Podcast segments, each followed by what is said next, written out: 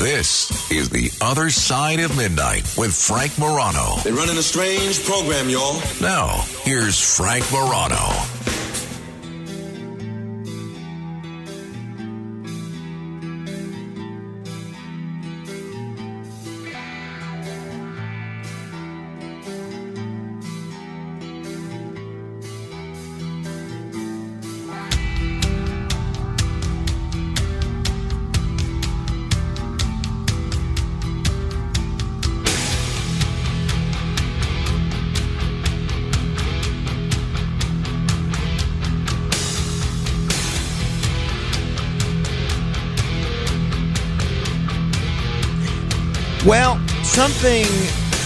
Interesting finally happened on cable news yesterday, which I think is a rarity in and of itself because honestly, so much of what's on cable news I find to be so predictable and boring and uh, formulaic and just based on uh, partisan talking points and uh, people coming out to the, the cheap seats. Yesterday was the heavily promoted heavily anticipated debate between Ron DeSantis, the governor of Florida, also a Republican presidential candidate, and the governor of California, Gavin Newsom, and someone that has been mentioned from time to time as either a replacement for Biden if Biden decides or, or is unable to run for whatever reason, or someone that might be a candidate in future elections, maybe 2028, 2020, 2032, whatever the case may be.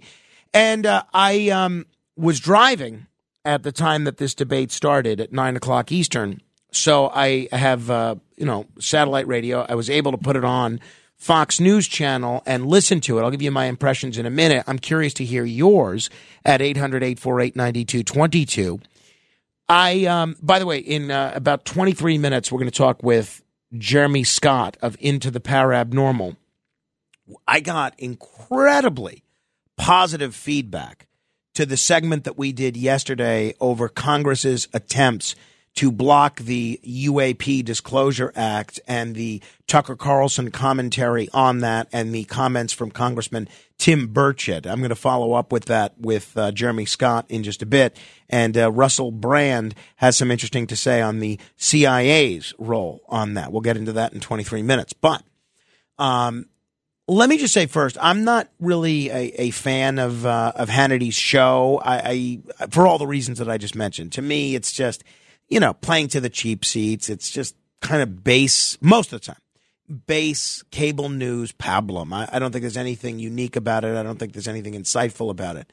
That being said, I think Hannity deserves an enormous amount of credit for putting on this debate. This is precisely what I think we need more of in both journalism and in politics. People from different worldviews, not just politics, but politics including.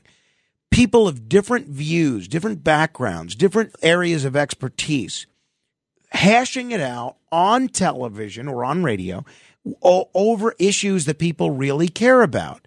Is it going to change the world? No. But I think going back to our conversation on Monday with uh, David McCullough III, I think it may help people at least understand why people view things differently from the way that they view them. Now, uh, the problem that I had with this particular debate is there was such a dispute even over basic facts there were various times throughout the debate where either DeSantis or Newsom, and it seemed Newsom was a little bit more guilty of this than uh, DeSantis in the portion that I heard, that they would just completely discount facts. Hannity would say, all right, here are these facts from the CDC. And uh, Newsom would say, oh, that's just not accurate. Well, what are your sources? Why is that just not accurate? So sourcing is always a problem in these debates. But even with that, I think Hannity did a pretty good job. I think we know where Hannity's views are and uh, Hannity's desire to placate his audience, which is mostly right leaning. I think he did a pretty good job as a moderator. Now, I only heard about the first 45 minutes of it, but that's, I think, most of it. I think it was all told about 90 minutes. I would love to hear your impressions. My impressions were uh, the following. Now, I heard, keep in mind, the first 45 minutes of it on the radio. didn't see any of the imagery. I think on the radio, my impression was that um, it was kind of a draw in terms of substance. I didn't think uh, there's just some something about DeSantis. He's not great in these types of formats. I think you see this in the Republican primary debate so far. He's just in these types of formats. He's not great. Um, as far as style, it was not even close. Newsom uh, blew DeSantis away, honestly. And again, DeSantis, I know, is a smart guy. He, there's just something about DeSantis that he just comes across as annoying and whiny. It, it's all. It was almost difficult for me to concentrate on what he was saying at the time because he just strikes me as that whiny kid in school that acts like they know the answer to everything that's always trying to butt in or that kid in school that's always trying to get you in trouble by telling on you. Newsom came across as, uh, and again, I, I, don't, if I had to pick a state based on what their policies were to live in, California or Florida, I would absolutely choose Florida. Newsom, I thought, came across as much more confident, much more polished, much more relaxed.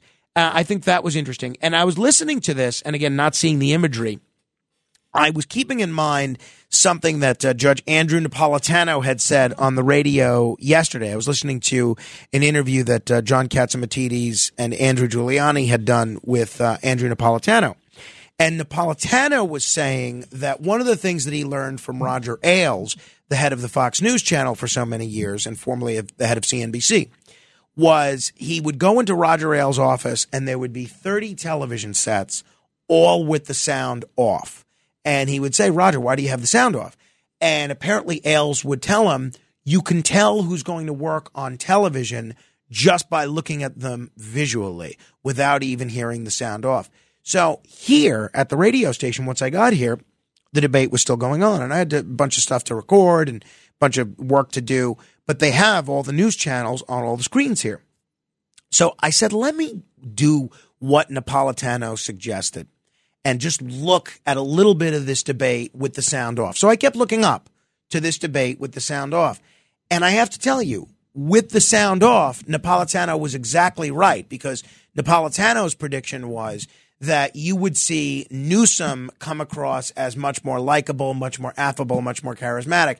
And I think that definitely happened. So I watched a portion of it with sound and no picture, and I watched a portion of it with picture with no sound.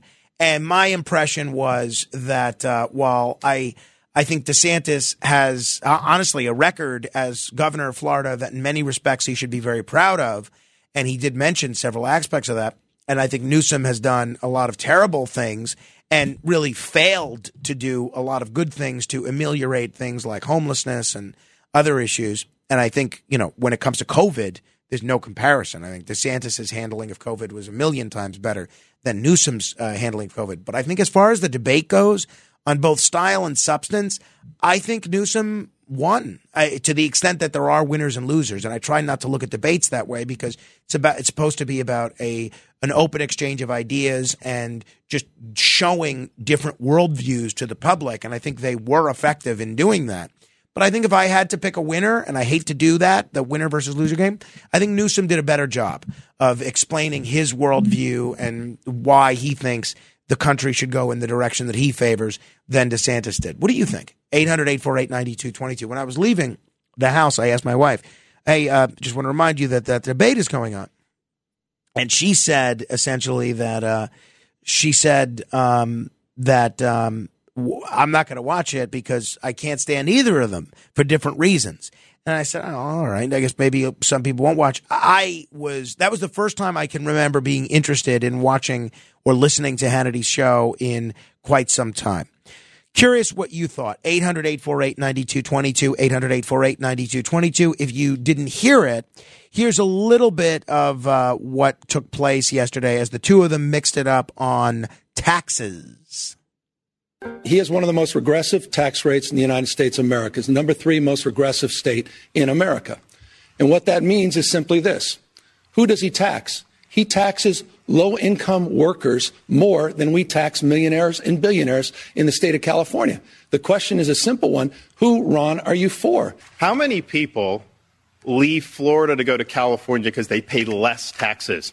Uh, I've not seen that. Are people going to, from Florida to New York because they pay less taxes? Of course not. They come to Florida because they pay lower taxes. We don't even have an income tax.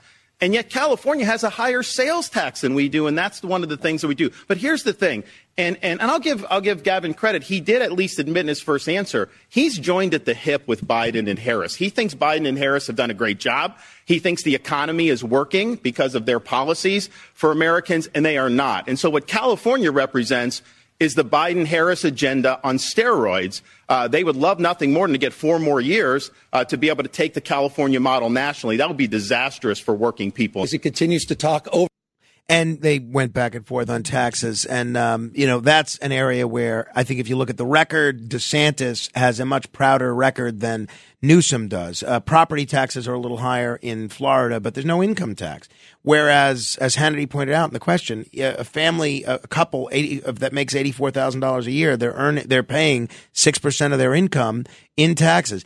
Here was an interesting uh, area. It had to do with people leaving California and what the causes for that were natural advantages than any state in the country. You almost have to try to mess California up. And yeah, that's what Gavin Newsom has done since he's been governor. He's the first governor to ever lose population. They actually, at one point, ran out of U-Hauls in the state of California because so many people were leaving. I'm here uh, to tell the truth about the Biden Harris record and also compare and contrast Ron DeSantis' record and the Republican Party's record as a point of contrast that's as different as daylight and darkness. You want to bring us back to a pre 1960s world, America in reverse.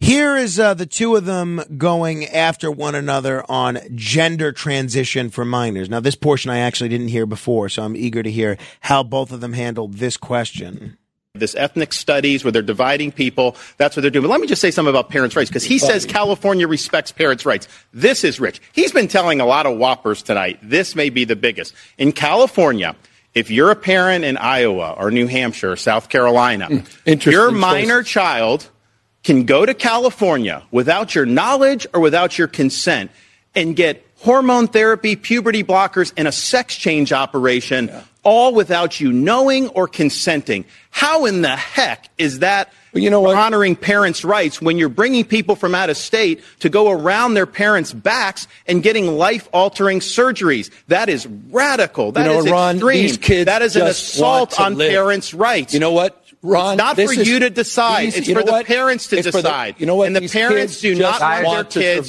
going I to these other honestly, things. Let me go to a follow up. Let me let me stay on a follow up. Let's turn to, to the issue of Where's education. Your decency and humanity Let, and grace the when it comes of taking ripping somebody away gentlemen, gentlemen, please.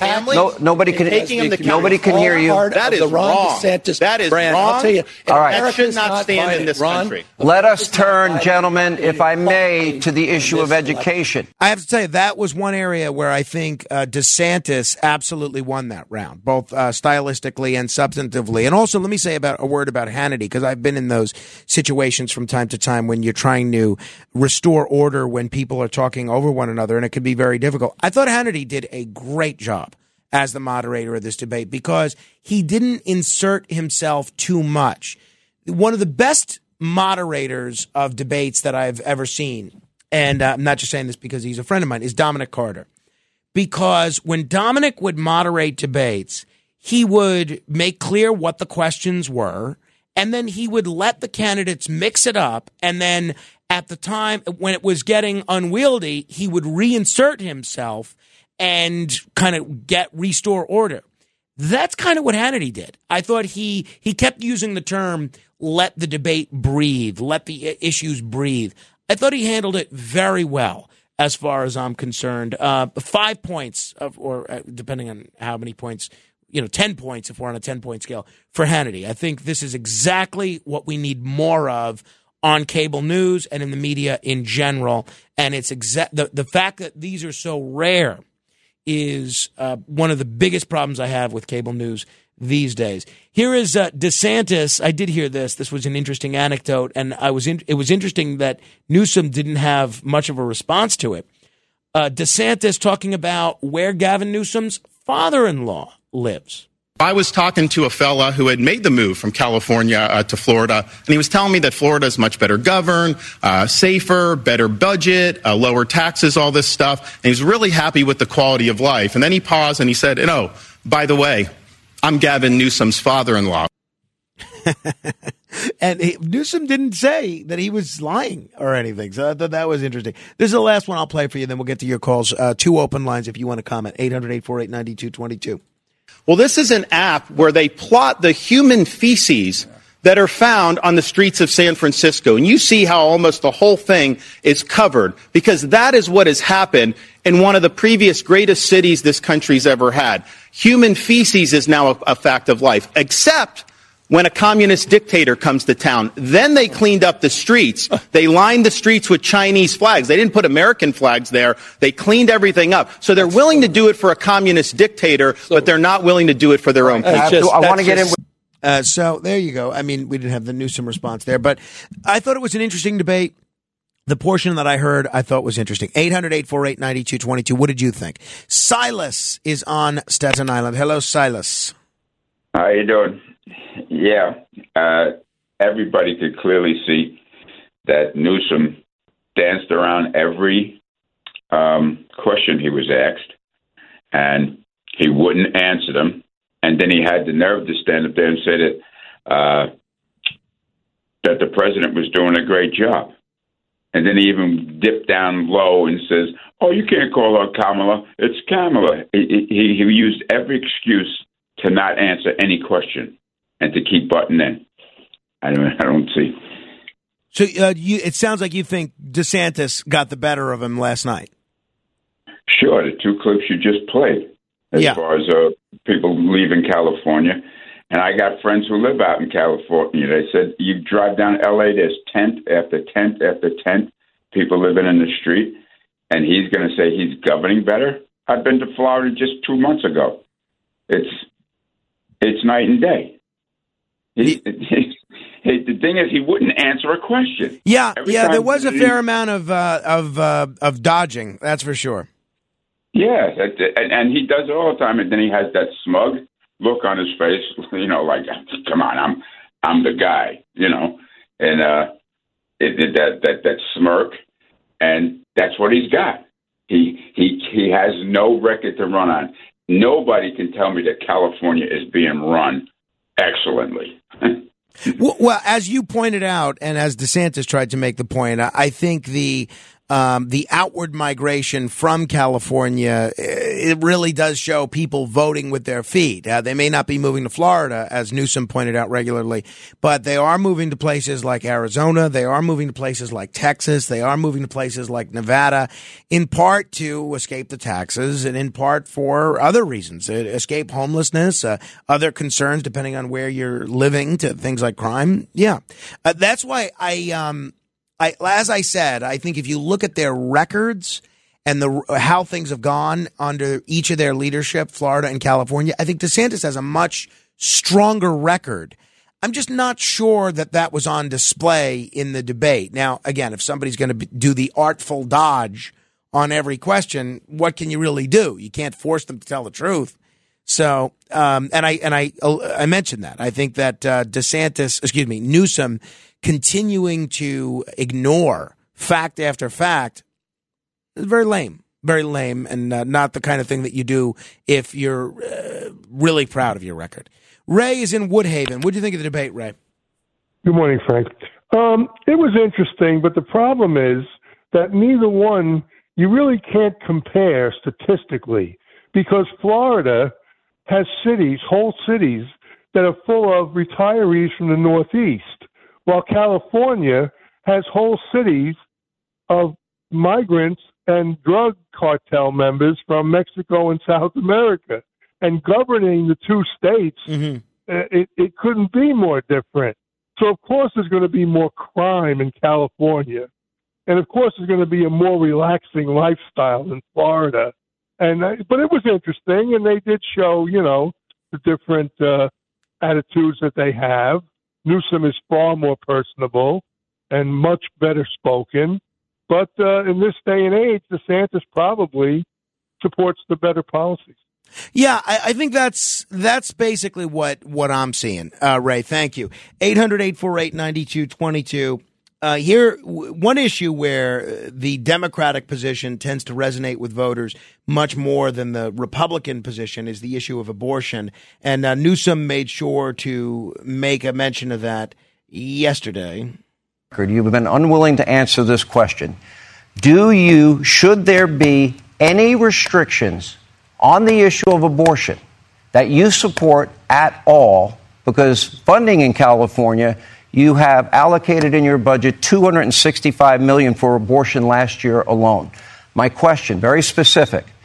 Do you support any restrictions at all on abortion, especially in months 7, 8 and 9? Past viability. I'm going to answer that question, but let's talk about the issue of abortion. Let's talk about the issue of abortion. You're going to answer it? I'm going to answer that question. Okay. I'll repeat that. But I think this is important and it bears repeating. Ron DeSantis signed the most extreme anti abortion bills in America. He signed a bill banning any exceptions for rape and incest. And then he said it didn't go far enough and decided to sign a six week ban before women even know they're pregnant, Ron, before women can even access a doctor's appointment. So extreme is your ban that criminalizes women and criminalizes doctors that even Donald Trump said it was too extreme. On the issue of the extreme exception that you highlight as it relates to the issue of later term abortion, it's almost always because of a fetal anomaly, the life of the mother. And in those rare cases, I trust, and answer your question, I trust the mother and her doctor to make that decision. So, in other words, I want to be clear on this. If a woman and her doctor, for any reason, not for any reason, no, no, no, no, I'm asking See, I, I kind of felt uh, in that exchange that Hannity had to pick up some of the slack for DeSantis. He was almost debating Newsom in that instance. And I think Newsom knew that going in. You know what Hannity's politics are, and even if he says he's going to be objective, it uh, it's challenging to just take your own political views completely out of the uh, equation. Uh, love to hear your reaction. 800-848-9222. Bill is in Baltimore, listening on WCBM. Hello, Bill. Yes, uh, Frank. Um, everything I'm to say is driving towards Trump and foreign policy. You talked about Trump being anti endless wars like the Bushes were. Is that correct? Uh, yeah, I mean that's in yeah in summer substance. Okay, yeah. well, I, I, don't artfully dodge some of these questions. Well, okay, I'm not artfully dodging. That's basically what I said. Okay, but well, here's again, I, I, do you have believe. A, okay, this is a worldview thing. Sure, a worldview. You sure. said you tolerate different worldviews. Yes. Do you believe a person's time and place affects the sources they seek for their worldview? A person's time and place. Yeah, the time they're born and the place they're born in. Do you believe that that's Sure. I imagine I'm reading a different newspaper if I live in China than if I live in New York. Sure. No, what I'm talking about is what year were you born? Uh, I'm not saying, I not, not answering that. No. Okay. Well, I'm 70 years old, and I was deeply affected by the assassinations of the 60s, and deeply affected by the Vietnam War, and so I've made it a passionate effort in my lifetime to understand American foreign policy uh, Bobby Kennedy, as a senator, pleaded basically with the nation and sure. with the Senate, saying we are now killing women and children, and mm-hmm. with you know our bombing. I mean, do you want our country to be all about that? No, of course not. And you know he was he was killed shortly after that. Right. I My point is is that Trump, I believe, was manipulated by the military industrial complex, as every president since President Kennedy has been. And I believe President Kennedy was killed, and there are great sources. The doctors at Parkland just came out with right, I spent an hour on this last week. Saw. Right, I spent an hour. On, I spent an hour on this. So, what's your question exactly about Trump? My question is: Do you really think that he's uh, capable of, of taming the military-industrial complex? I, I look. I think to some extent he's shown more of a backbone than other presidents. Uh, but no, I think that the military industrial complex is going to flex their muscle no matter what. I guess the difference between Nikki Haley and Joe Biden is that they're willing to be enthusiastic handmaidens for the military industrial complex, whereas Trump at least knows that um, that's the wrong direction for the country and the world. And I think Trump's record in his first term on foreign policy speaks for itself. There was some military adventurism in places like Syria and with the uh, with the he bragged about the Yeah, mother of all the- bombs right, in Afghanistan. thank you. Was- he bragged about right, telling right, President Bill, Xi Bill, that Bill. he had just sent missiles into Bill, can Syria. you not hear me? So my point is, Can you not hear me? President. Uh, yes, I hear, but hear so- me. All right. well- President Trump's ego is how they manipulate him. I, I don't disagree with that. I think you're exactly right. Right. They come to him and say, Mr. President, if you want to be strong and great, we've got to bomb this person. We've got Yeah, to do this. I- again, and Bill, he will go Bill. along with it because his ego is his weak point. Bill, I completely agree with that. I also think, and I've said this repeatedly, and this is one of the reasons that I would have a, a very difficult time voting for Trump. The people that he appointed to almost every important position, people like John Bolton, people like General uh, McMaster, people like uh, uh, people like uh, you know General It revealed Kelly. his ignorance. I- I- revealed his well, okay, ignorance. Bill, since you're not letting me speak, I'm going to end No, our call. mean- Thank you. Uh, I think the people that Trump appointed, they demonstrated a not only um, an indifference to the views that Trump campaigned on, but an open hostility. And the more that we've read about the people that worked in the White House, in the memoirs that they've wrote, especially people like Mark Esper and John Bolton, not only did they try to get the country to go in a different direction, they deliberately subverted his policy. Uh, and on issue after issue, he issued a, an order to get the troops out of Syria. The Pentagon just ignored his order. I hope if there is a second Trump administration, it's filled with people like General Doug, uh, Colonel Douglas Macgregor and Colonel Daniel Davis, and not with people like uh, General Bo- General uh, Mattis and General McMaster and um, John Bolton. That's my hope. We'll see. And Nikki Haley, quite frankly. Um, all right. Speaking of the military industrial complex, we spent a lot of time yesterday talking about their role in subverting the UAP Disclosure Act.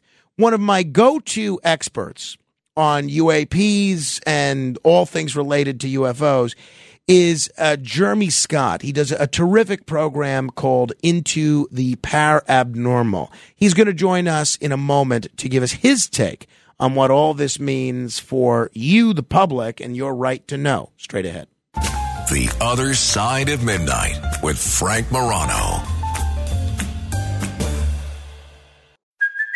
Hey, it's Kaley Cuoco for Priceline. Ready to go to your happy place for a happy price? Well, why didn't you say so? Just download the Priceline app right now and save up to 60% on hotels. So, whether it's Cousin Kevin's Kazoo concert in Kansas City, go Kevin, or Becky's Bachelorette Bash in Bermuda, you never have to miss a trip ever again. So, download the Priceline app today. Your savings are waiting.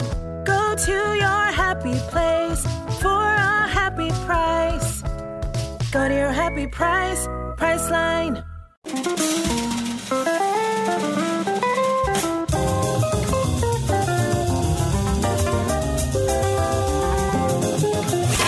It's The Other Side of Midnight with Frank Morano.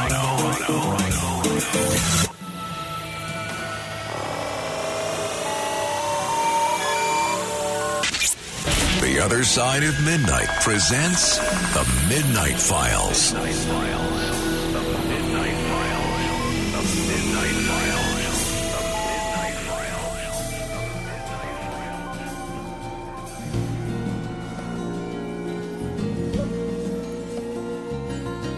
Midnight in the desert, shooting stars across the sky.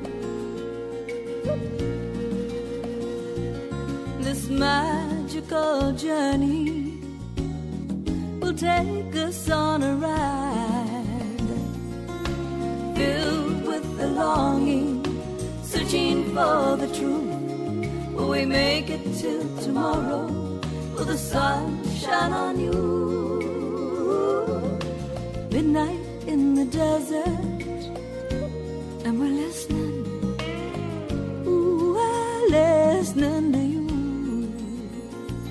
This is the other side of midnight. Uh, we have been following the UAP issue very, very closely. And uh, believe it or not, it's not entirely alien from the subject that the caller just brought up the role of the military industrial complex. I played for you yesterday a portion of the commentary from Tucker Carlson in which he excoriates the military industrial complex and some of their allies in Congress for subverting the UAP Disclosure Act. Congressman Tim Burchett, Republican of Tennessee, seemed to say that the the intelligence community was at fault here for the subversion of public disclosure. And I think it'd be wise for you all to start looking at some financial disclosures of some of those co- corporations, some of the people who do the stonewalling in this town. I want you to think about this. Think about this that something with the capabilities of traveling light years, not showing uh, uh, a heat signature, and the energy capabilities of that, that would put the Pentagon out of business. We wouldn't be fighting these worthless wars overseas over oil, and American boys and girls wouldn't be dying. It would put the war pigs out of business, and they'd have to go somewhere else. And I'm all for that. So am I. Uh, Jeremy Scott is one of our favorite guests. He is the host of Into the Parabnormal, a terrific show which deals in a wide variety of, uh, of issues. You can check it out at parabnormalradio.com. Jeremy, it's been too long. It's great to talk to you again. It has, and what a, a, perfect opportunity to have me on the air to talk about this subject. Uh, you're right, Frank. Uh, this is this is really unprecedented stuff. We have members of of Congress literally battling it out right now for disclosure, not disclosure over uh, I don't know metallic bits or weather balloons, as they you know have told us that's all that Roswell was, and that's all that these other cases are. But there's obviously something so important here that they have to hide it. What are they hiding, Frank? You, you got me. So break this down for uh, our listeners who are the the entities or the people that are keeping this information which was by the way the UAP Disclosure Act was bipartisan. It was uh, Senator Rubio a Republican Senator Schumer a Democrat. There was uh, pen there was a tremendous amount of bipartisanship in getting this information out there. So why is it not being released? Who are the entities that are keeping it from being released well, according to Stephen Bassett, who was my guest on the program last night and is really the expert on this whole disclosure thing, uh, he says it does come down to uh, the Republicans playing hardball right now. Uh, previously, this has been a nonpartisan issue. It's been a nonpartisan issue for many decades. There have been Republicans, Democrats, Independents, and everybody of all stripes and shapes and sizes who have wanted the truth uh, about this to come out. Uh, but at the current point in time, uh, it is it is Republicans uh, who are are holding this up, um, and of course, there's a whole bunch of individuals, a laundry list of officials. Uh, these are uh, mostly in the uh, the House, I believe, uh, where this is taking place, and so any Republican members in the House are probably taking a uh, a grilling right now from their constituents from voicemails and social media uh, posts and, and everything in between uh, saying, look, we're, we're tired of the cover up. This has been going on, much like Tim Burchett, who you played just a moment ago, uh, who has been saying, we're done with the cover up. Well, apparently, uh, they're not done with the cover up because the cover up is continuing. Uh, what I suspect is uh, is at play here, Frank, should come as as no surprise to anybody listening to your show. I'm sure you've took, talked about lobbyists and outside interests and and the whole nine yards uh, many times.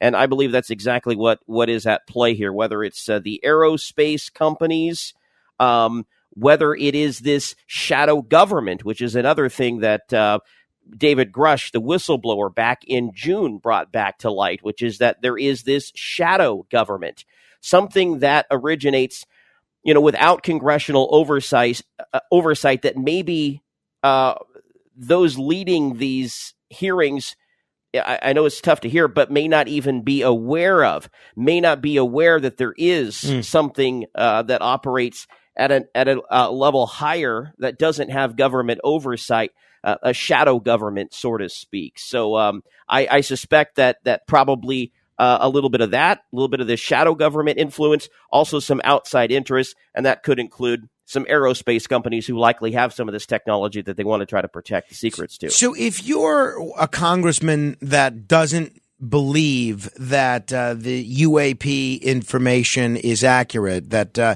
that there that this is all just uh, I don't know, just a sham, that there's not no nothing to this. Why would you not simply say, "Yeah, let's disclose everything"? I mean, have they offered any argument to the public about why they're hiding this material? Well, in some cases, they might think they're doing uh, a good thing, specifically as it relates to eminent domain, which basically says that if you are in possession, say you're a former government contractor uh, or even uh, a former government employee, and in the course of your work, you came across some of the trade secrets. If you're holding on to this, um, you must come forward, which really stinks to me when I hear that.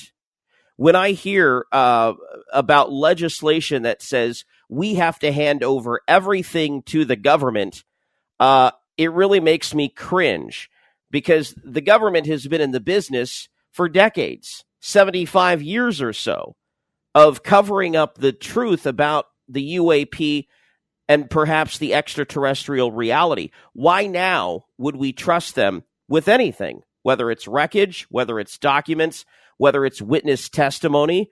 I think we've uh, they've proven themselves uh, that that we shouldn't trust them, and so because of that, I think some I think that's some of the holdup is is there's some resistance to the whole eminent domain, which basically says hand over everything you have to the government.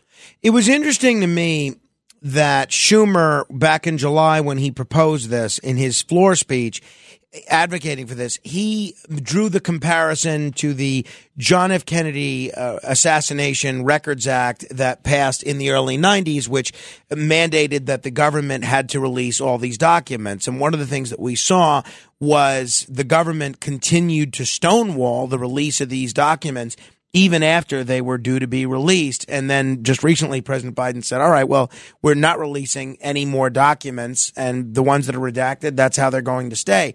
And I think a lot of people that buy the fact that the government knows what the story is here, they don't think that the government will say, all right, well, Congress passed this legislation. Let's uh, just let everybody see everything that we have because we have so much respect for Congress's authority. So uh, I guess right. my two part question.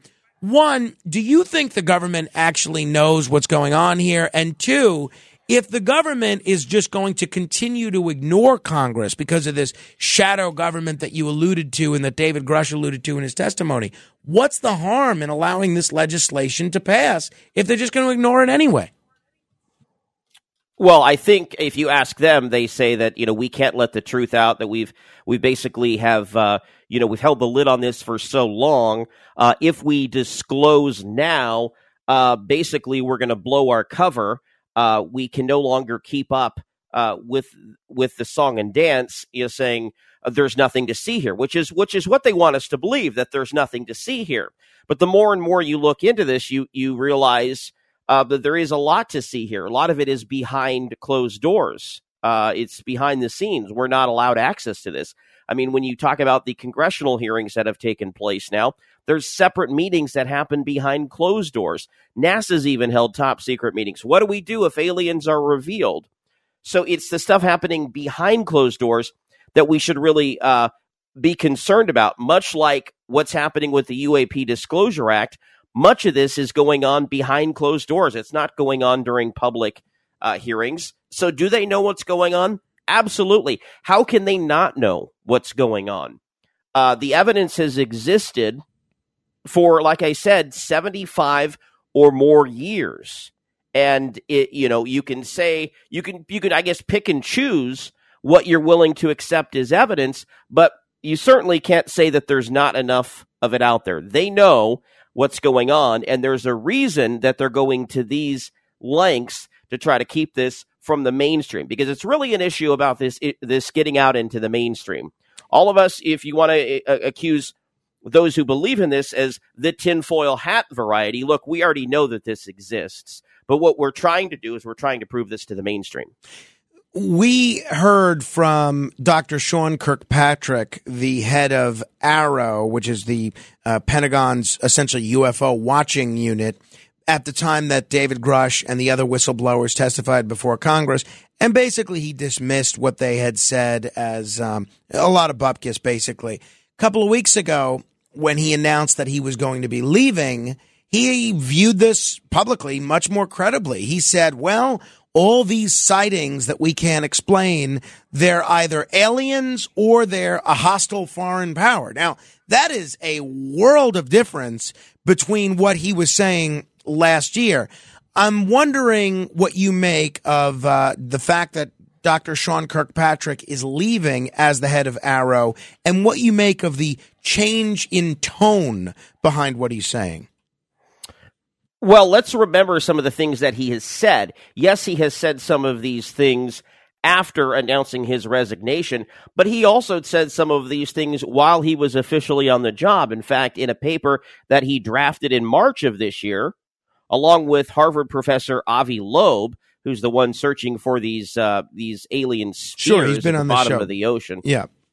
Absolutely. He uh, they they, they basically uh, came out with a study earlier this year that says objects could actually be alien probes from a mothership sent to study Earth.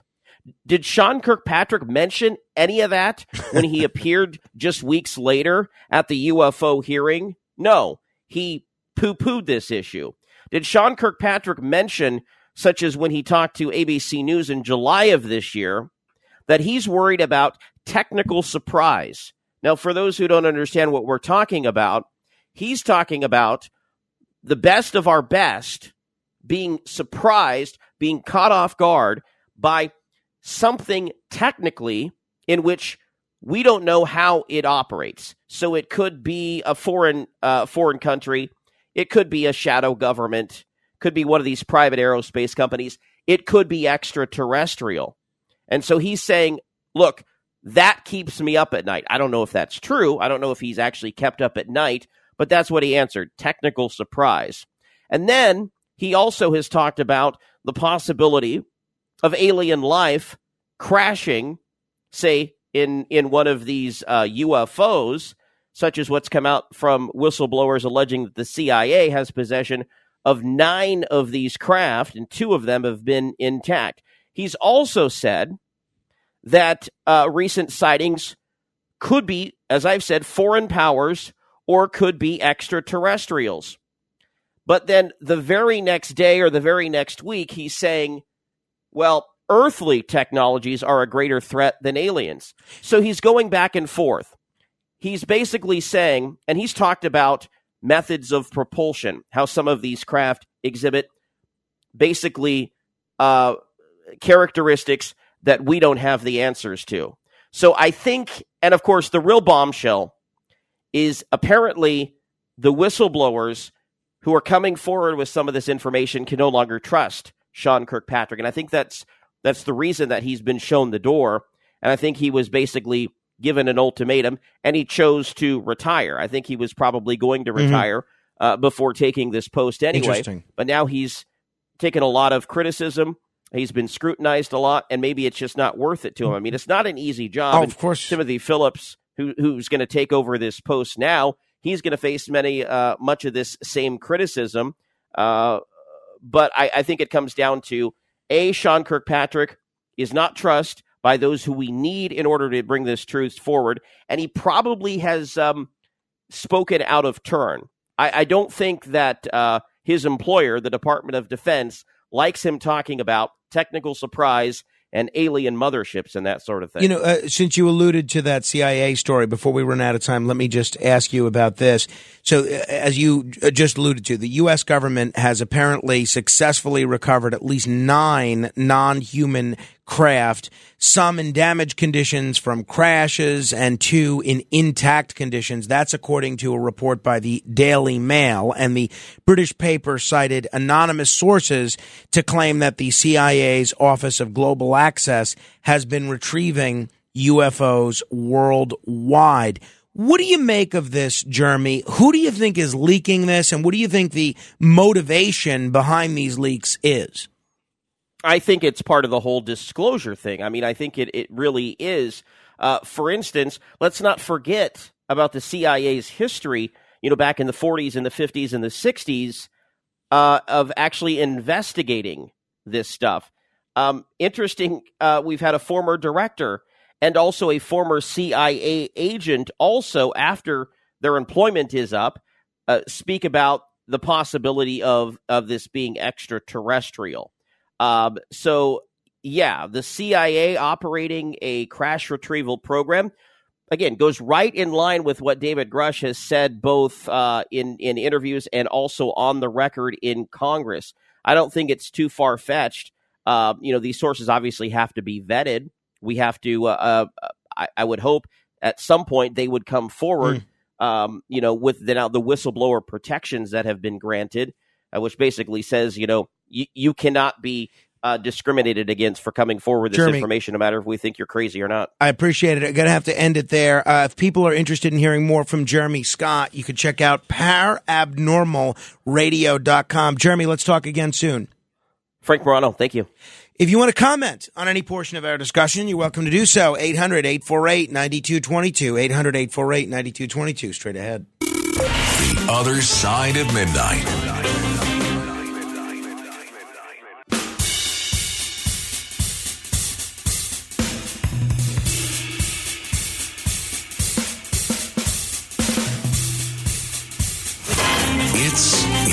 Other Side of Midnight with Frank Morano.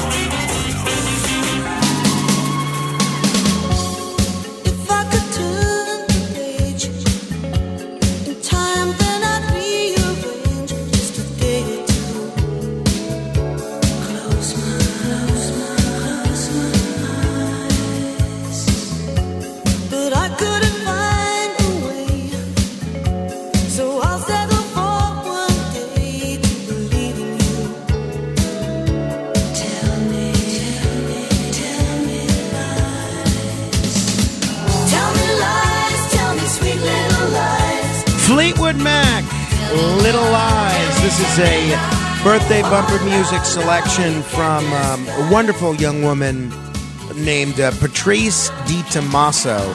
She used to be an associate producer on a television program that I uh, co hosted called Liquid Lunch. You can still see videos of that on the YouTube. And she was great. She was my favorite member of, of that staff. And uh, she is uh, just a, a wonderful person. And uh, she's celebrating her birthday today. Now, uh, she and her boyfriend live in Somerset, New Jersey. I don't think she's in television anymore. She's in project management, but she is no less worthy of a happy birthday than she would be if she was still working in television. All right. I forgot to give my football picks yesterday, so while I only have a minute here, let me go through them quickly. I got uh, ten picks right last week. I am in. I am tied for one, two, three, fourth place in my league. So uh, yesterday, or last night rather, the uh, Dallas versus Seattle game. Dallas was favored by nine and a half points. I did take Seattle. They won. The Cowboys won, but they didn't cover. They didn't win by nine and a half. So my pick of Seattle was correct. Um, the uh, rest of my picks: Chargers are playing the Patriots. I'm going with the Chargers. Uh, the Lions are playing the Saints. I'm going with uh, Detroit. Uh, Atlanta's playing the Jets. I'm going with the Jets. Pittsburgh's playing Arizona. I'm going with Pittsburgh. This is inclusive of the point spread, just so you know. Indianapolis is playing Tennessee. I'm going with Tennessee. Miami's playing Washington. Miami, even though they're heavily favored, I'm going with them. Um, they're favored by nine and a half. Houston or Houston's playing Denver. I'm going with uh, Houston. Tampa Bay is playing Carolina. Very tough because I have a lot of friends that are Tampa Bay fans. I'm going with Carolina. Eagles are playing the 49ers. I'm going with the 49ers. The Rams are playing Cleveland. Got to go with the Rams. Uh, the Chiefs are playing the Packers. I feel like the Chiefs are the much more politically incorrect team name, so I'm going with the Chief. the Chiefs. And on Monday night, Jacksonville heavily favored over Cincinnati by eight and a half points. I have to be honest, I was kind of unsure of uh, which way I was going to go in uh, in that game, but ultimately I decided to go with Cincinnati, in spite of uh, Jay from Cincinnati being occasionally long winded when he calls. But uh, those are my picks. So so far, if you would have taken my picks, uh, you would have had one win. That was Seattle. So hopefully we can get to the point of 12 or 13 wins. We'll see. Until next hour, your influence counts. Use it. This is Greg Kelly for Priority Gold. What does it mean to be America's precious metals dealer? It means that you're in touch with the hearts and minds of those who love this country, value our freedom, and want to protect the future. Priority Gold is that precious metals dealer. They've helped thousands of Americans back their retirement with solid gold and silver. Call Priority Gold at 888-506-6439. Receive free shipping, free storage, a free investment guide, and one of the best purchase experiences in the industry. Call now or go to prioritygold.com.